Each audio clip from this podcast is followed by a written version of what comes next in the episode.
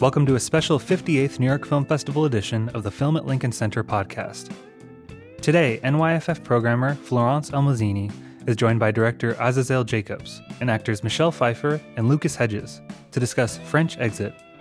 In the closing night selection, Pfeiffer is entirely bewitching as an imperious, widowed New York socialite who, facing financial insolvency, relocates to a friend's empty apartment in Paris with her dyspeptic son Malcolm and their mercurial cat and begins to grimly plan for an impossible future. Azazel Jacobs' adaptation of the best selling novel by Patrick DeWitt is a rare American film of genuine eccentricity with a brilliant central performance. French Exit at NYFF 58 is sponsored by Campari. Let's go now to the conversation.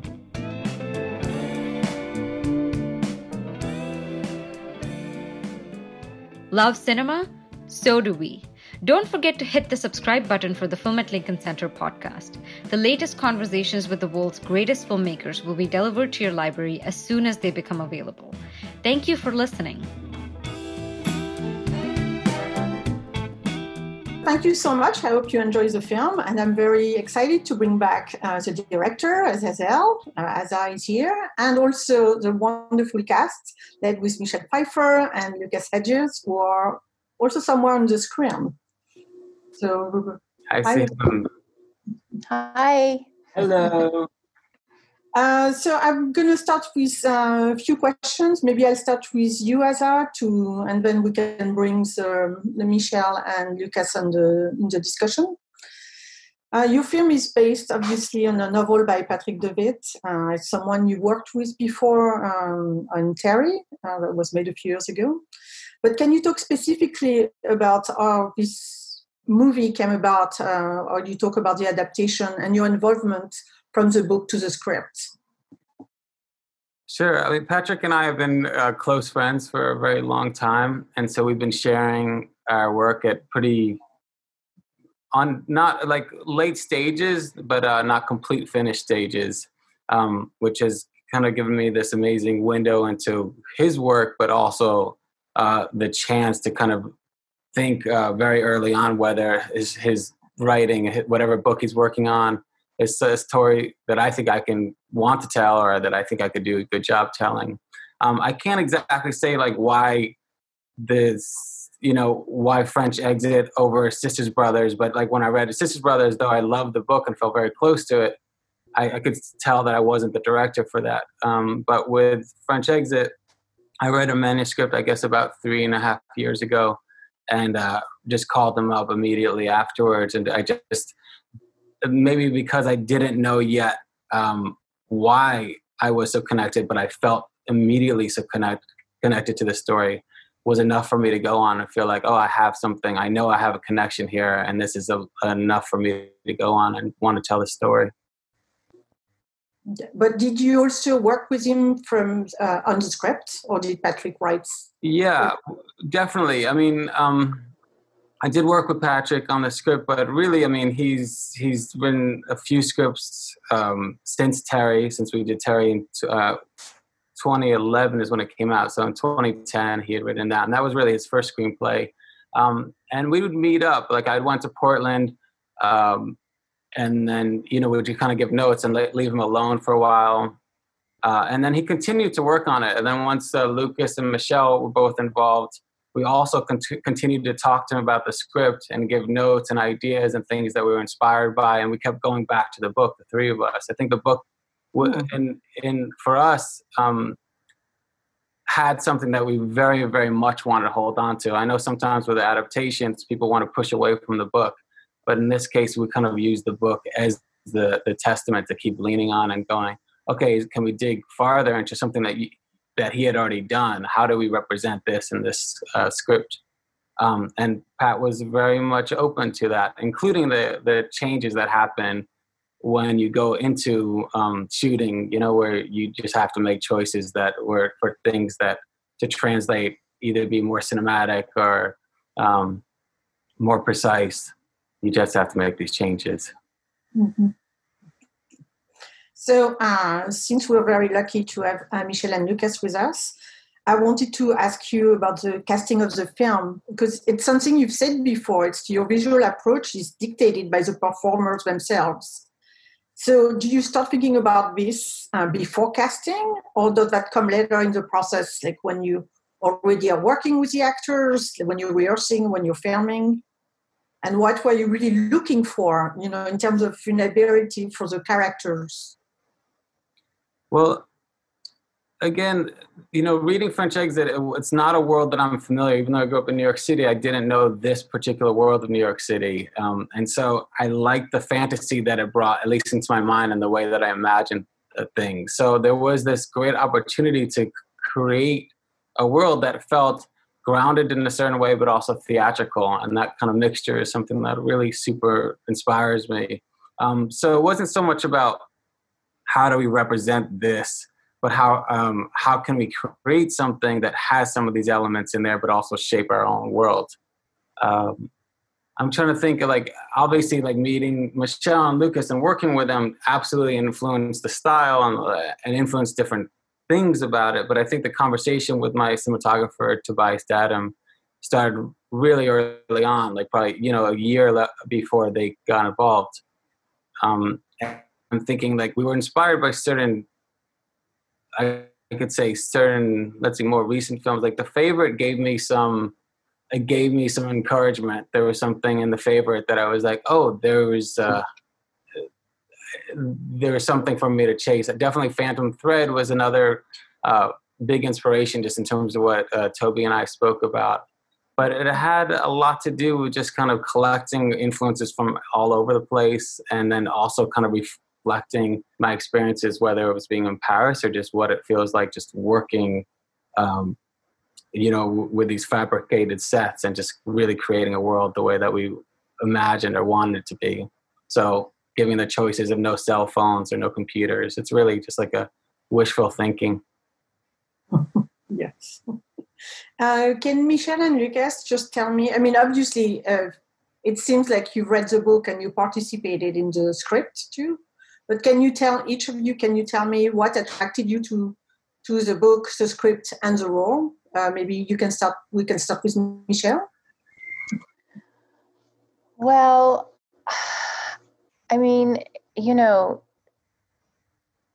Patrick's writing just transports you, and he has. It's this combination of painting these wildly kind of eccentric um, slightly larger than life characters, and yet rooted in this reality and bringing you inside to um, you know into these sort of insular worlds that you um, otherwise you know from the outside would never you know experience or even um, expect and i think that was the I found that with uh, the character of Frances because I didn't grow like Aza. I didn't grow up certainly in this world or even near this world. I grew up in California.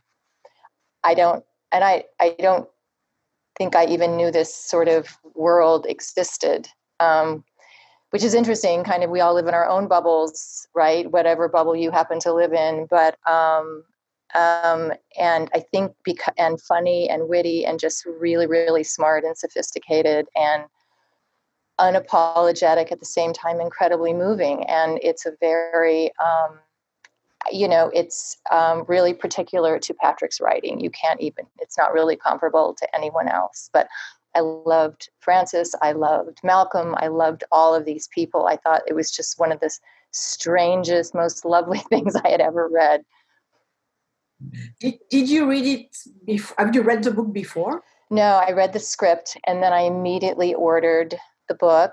And it, you know, the the adaptation is just so close, and it's really, it really stays true to the tone and the voice of the book and the um, um, you just it's really when you love a novel so much you know it's really hard to lose anything um, but inevitably we'd hit spots in the script during filming and i'd be like i don't understand this.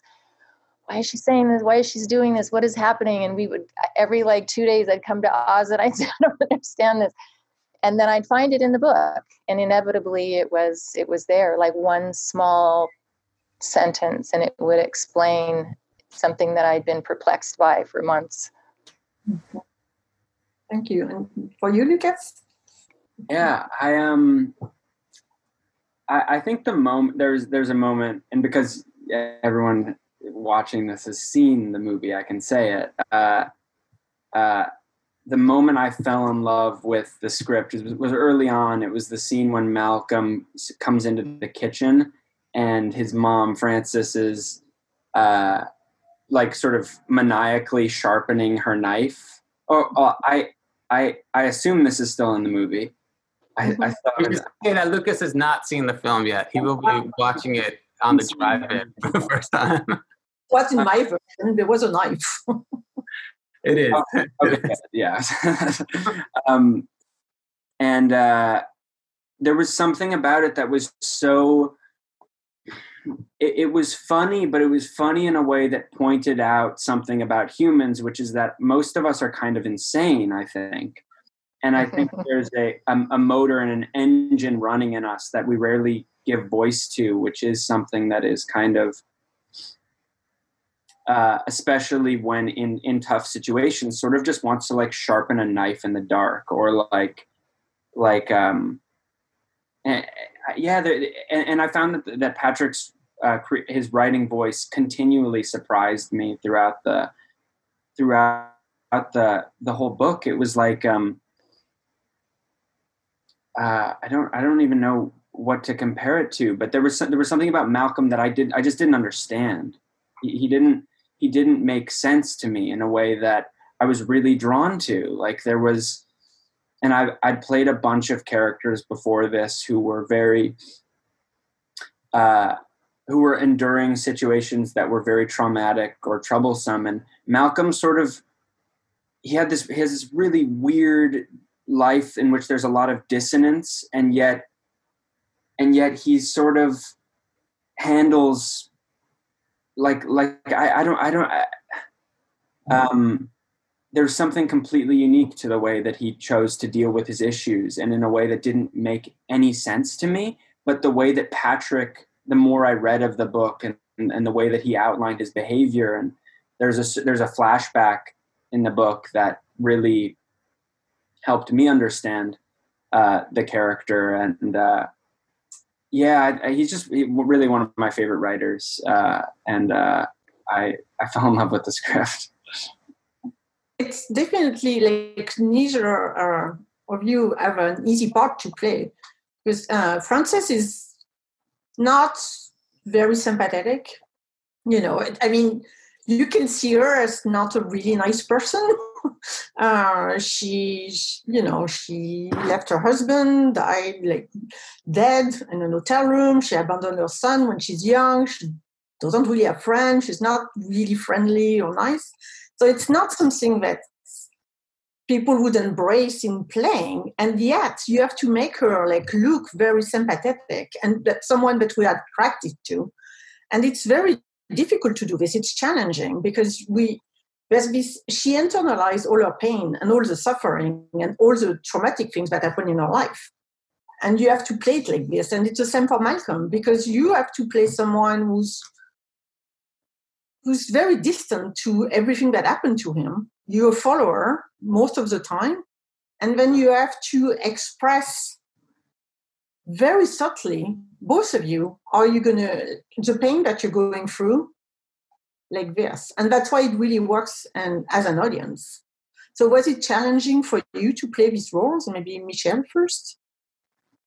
Uh, it was challenging. And it was really interesting, though, because, you know, when you're, um, when you're approaching any character, you and especially if it's from a novel or you know you, your job is to try to really flesh them out and, and um, even if you're playing a quote unquote evil or unlikable character um, you're always trying to find the humanity in it because otherwise it's not terribly interesting and it's pretty predictable but the thing that i found with frances was um, and it was actually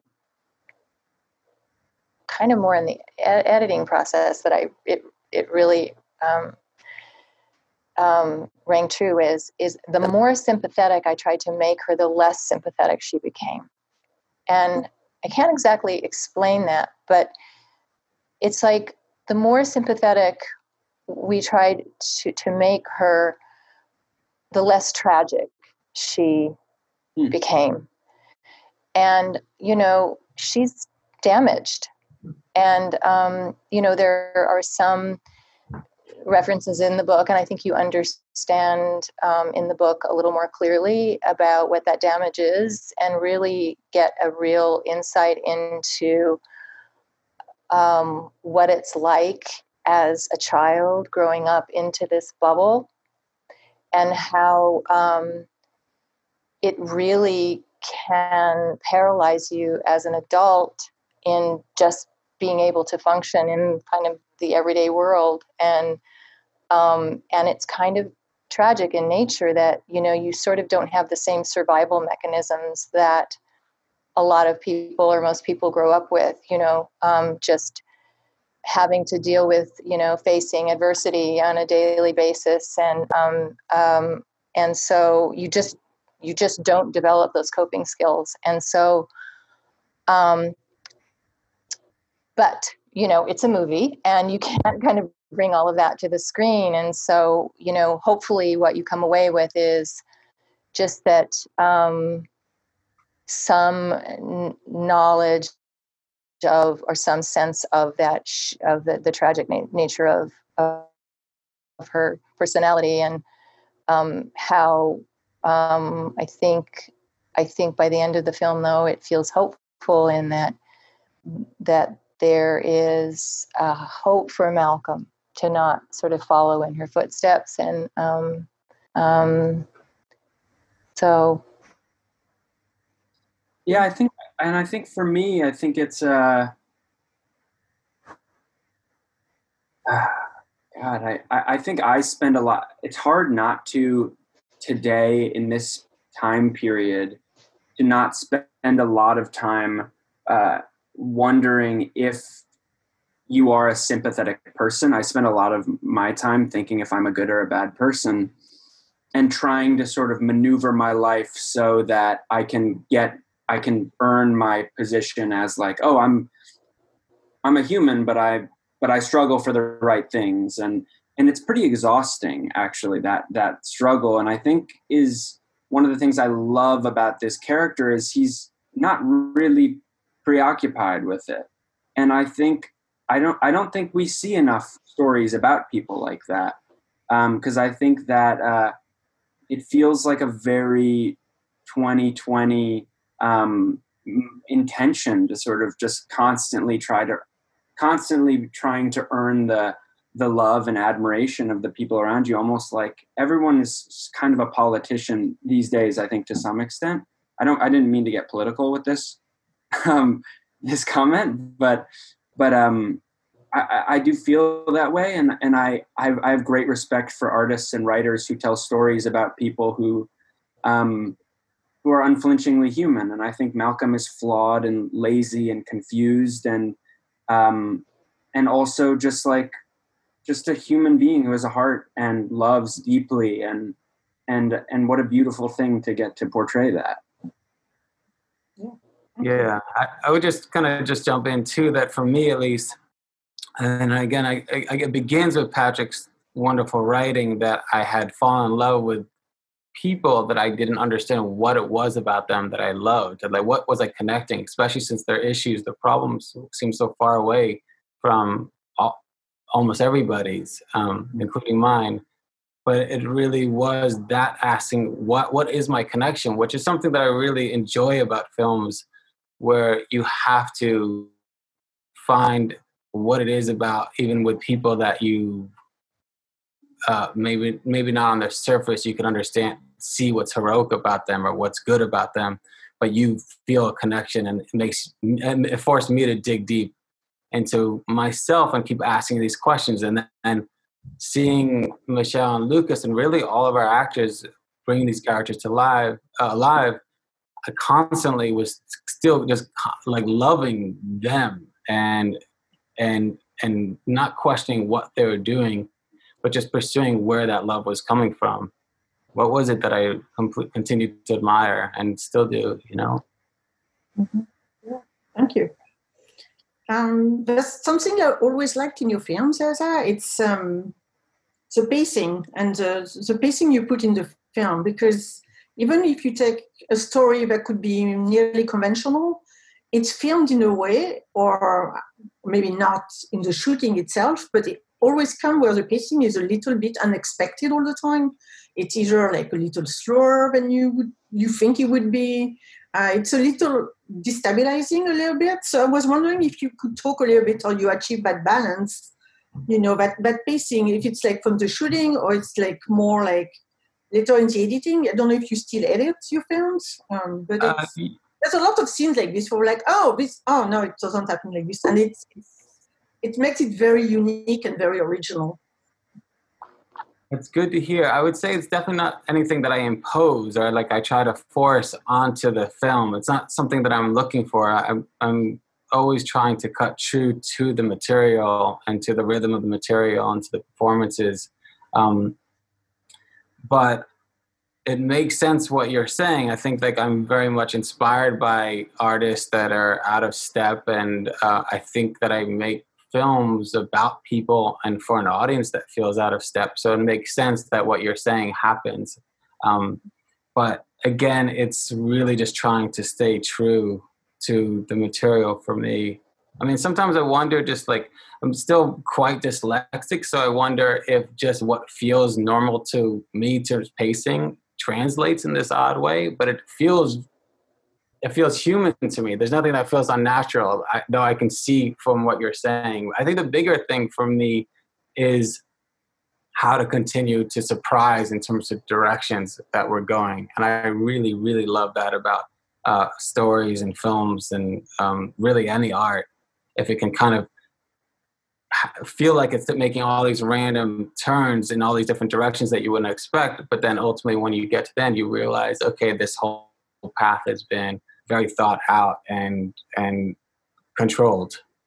Mm-hmm.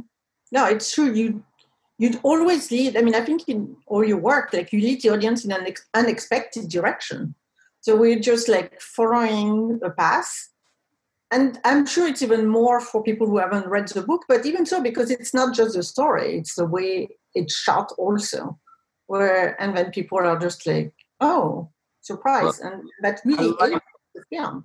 I like the in-betweens. I like seeing, you know, when I'm looking at these performances, especially when I'm in the edit room, I, I and the editor Hilda Rasula is um someone I worked very, very closely with, but just was had an incredible experience working with her on this. Um you know, I get to see these choices that these actors make frame by frame and beat by beat. And I really enjoy being in the air with them and breathing with them and allowing us to sit with them and feel what their lives are like, even in these moments of silences or in these moments in between as they get up and walk from one place to another. I feel like that's as much as a, um, a character development as anything that they could say or any big action.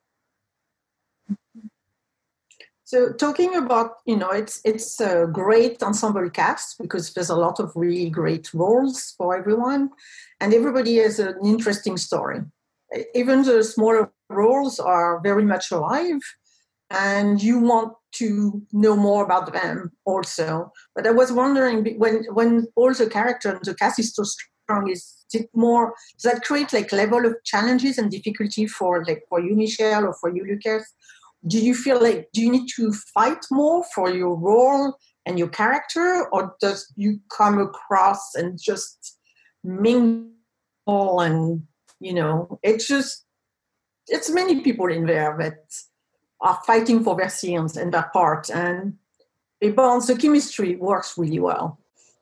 Well i found that it's not really it's not it, it's not really people or actors fighting for their parts. It's it's um, fighting for the truth of their character and what and the behavior of their character and and what there was only one scene it was that end scene and it was just massive and and uh, um, you know um, where I I felt like I was a little bit sort of fighting for the the the the the um, the, the, the truth of of who who my character was in that moment in the film. Um, but um, I mean, that is the beauty of this writing and the beauty of this casting. It's so it's so beautifully um, cast. Um, each of these actors just um, it's just really a tribute to each of these actors playing these roles that they were able to bring that kind of dimension to them because you know it's only on paper and um, and that was the other thing about about the way um, Aza directed this film and you speak about the tone and you speak about the pacing and the timing. I read this and I thought this is such beautiful material that could so easily go off the rails because the tone of this is so so critical and um, you know Aza just hit it. He just really from the get-go and it's a hard thing to describe to an actor what that tone is. Um, but um, you know i guess you know that it's it's i love working with an ensemble cast i really um, it's it's um it's really some of the most enjoyable um, time I've ever spent on a movie set is is is working with a, a big group of people. Yeah, and I I think for me, I, I never felt like I was fighting for uh, the spotlight in any way. I I, I felt um, and I I I attribute I, I feel like Aza did such a great job of seeing. I felt so seen, I, and I feel like he felt he made everybody feel that way. But there, I really felt like he was watching me in a way that that was very. I hadn't. I felt like I was. I was being intimately taken care of as an actor in a way that helped me.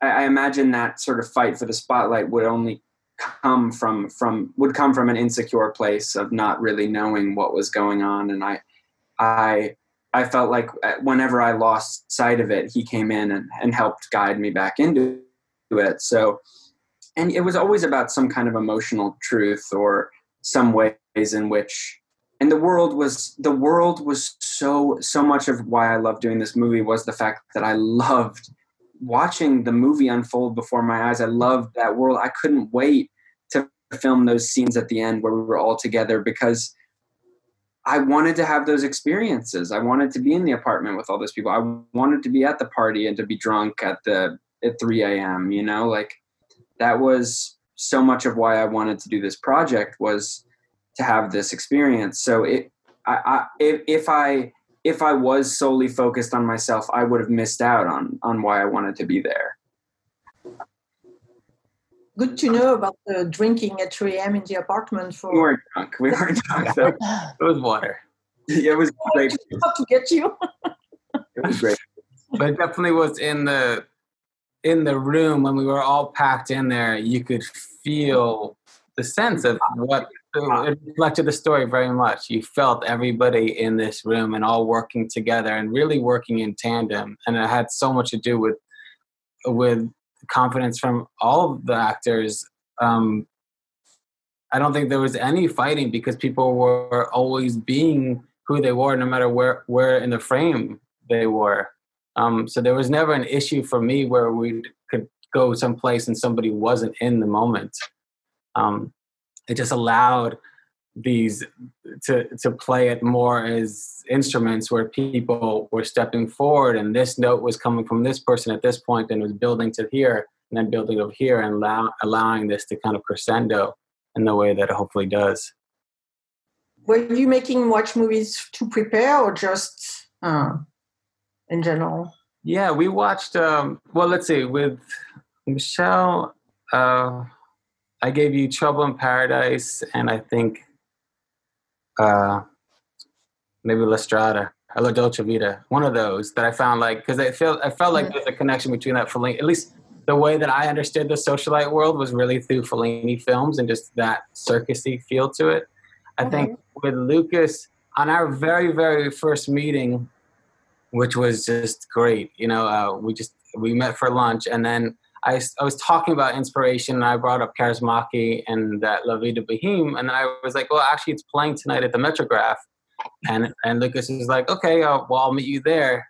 But I didn't really expect him to be in the lobby when I went later on that night. But there he was, and um, we watched that, and that was really our first. And then we wound up, I think, from there to King of Comedy, maybe, and then Sorry, Oh. yeah, and Playtime, uh, Right. Jacques, Jacques Tati, and and then Popeye, and um, I think there was another. But La Vie de Boheme was so helpful because there's a character who like slept sleeps in his suit, and it was like in that moment. I think we were we were walking afterwards, and Aza was like, "What do you do? You see any Mal- of Malcolm in it?" And he mentioned that he felt like that could be in the world of Malcolm, and it totally rung true for me. And that was part of what inspired Malcolm's costume and just his his his sort of complete comfort in just one one thing. It felt really right, and and and, and there was a through line between w- this one this one character. I mean, a bunch of the characters in it, but uh, I forget the, the guy's name. But one character in in La Vie de Boheme. yeah. Oh, you, you, you're getting a little bit of the Jean Pierre Léaud haircut too, so. Oh yeah. Yeah, exactly, totally.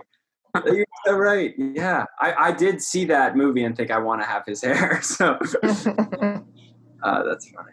Yeah, we saw that, and then I'm trying to think. We saw, and then uh, like I think with every film from mine, I go, I wind up going back to Hal Ashby pretty much all of the time. So I think being there was another one that we watched, and that I think a lot about it, and gives me some kind of road map in of possibilities at least. Totally, But it seems fun to be working with you. It is. At least watching movies with you. I don't know about the acting part, but the watching movies seems kind of fun. Then yeah, the movie part's fun, the acting part. The making of the movie wasn't fun, but watching The movie, fun. great projector.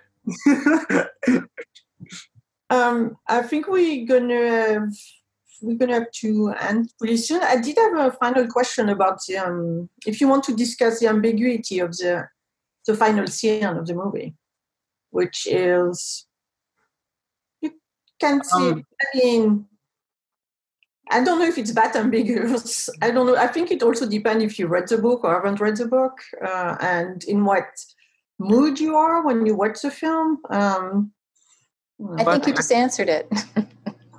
Yeah, that's true. I think it is. I think you. I think what you said is right. It's what mood you're in and what you decide to see. Um, and so maybe that is a definition of ambiguous. But I also think it. You know, there was a bunch of changes from book to script and script to movie that uh, that were made that usually were looking for something just as honest but more cinematic. And I think that's what um, that's at least what dictated those choices for me um, and and still be as honest as uh, as the as what the writing originally was and so that was always something that you know uh, and that patrick luckily was also very embracing of um, which i know is sometimes very hard for writers but just to kind of see um, how this translation can work and how it expand and how it needs to shift because of just the actuality of now making it rather than it just being in our minds. Mm-hmm. Yeah, no, I agree. It's completely different on a page than on a screen, where you don't have the luxury of hiding behind anything else. Like you see what you see, so it it it kind of the choices you make, I think, make sense. I, hope so, and I think that it comes down to uh, the the love that we were all.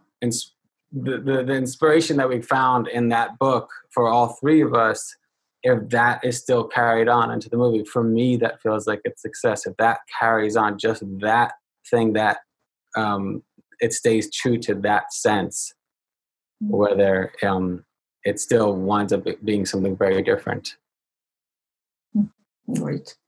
Well, that was great. I'm really happy we were able to to talk about the film and that everybody had a lot to say. Um, I hope we get to meet in person whenever um, you know the world becomes back to normal eventually. I- I, think the movie's scheduled. Well, you know, the movie's going to be released next year, I think. So I'm always thinking, well, but by next year, you know, I'll be able to travel. No, it's been a wonderful thing to have this film to fo- focus on, and it's really been exciting to have this festival as a place to to aim it towards. And so I really appreciate this uh, this all of this. Thank you. We all we all loved the film, so it was really great. Thank you. Thank you so much. So thank you so much. Thank you. I guess we'll see you at the next press conference, Zoom, or something. Online. See you soon. Thank you so much. Bye bye. Thank you.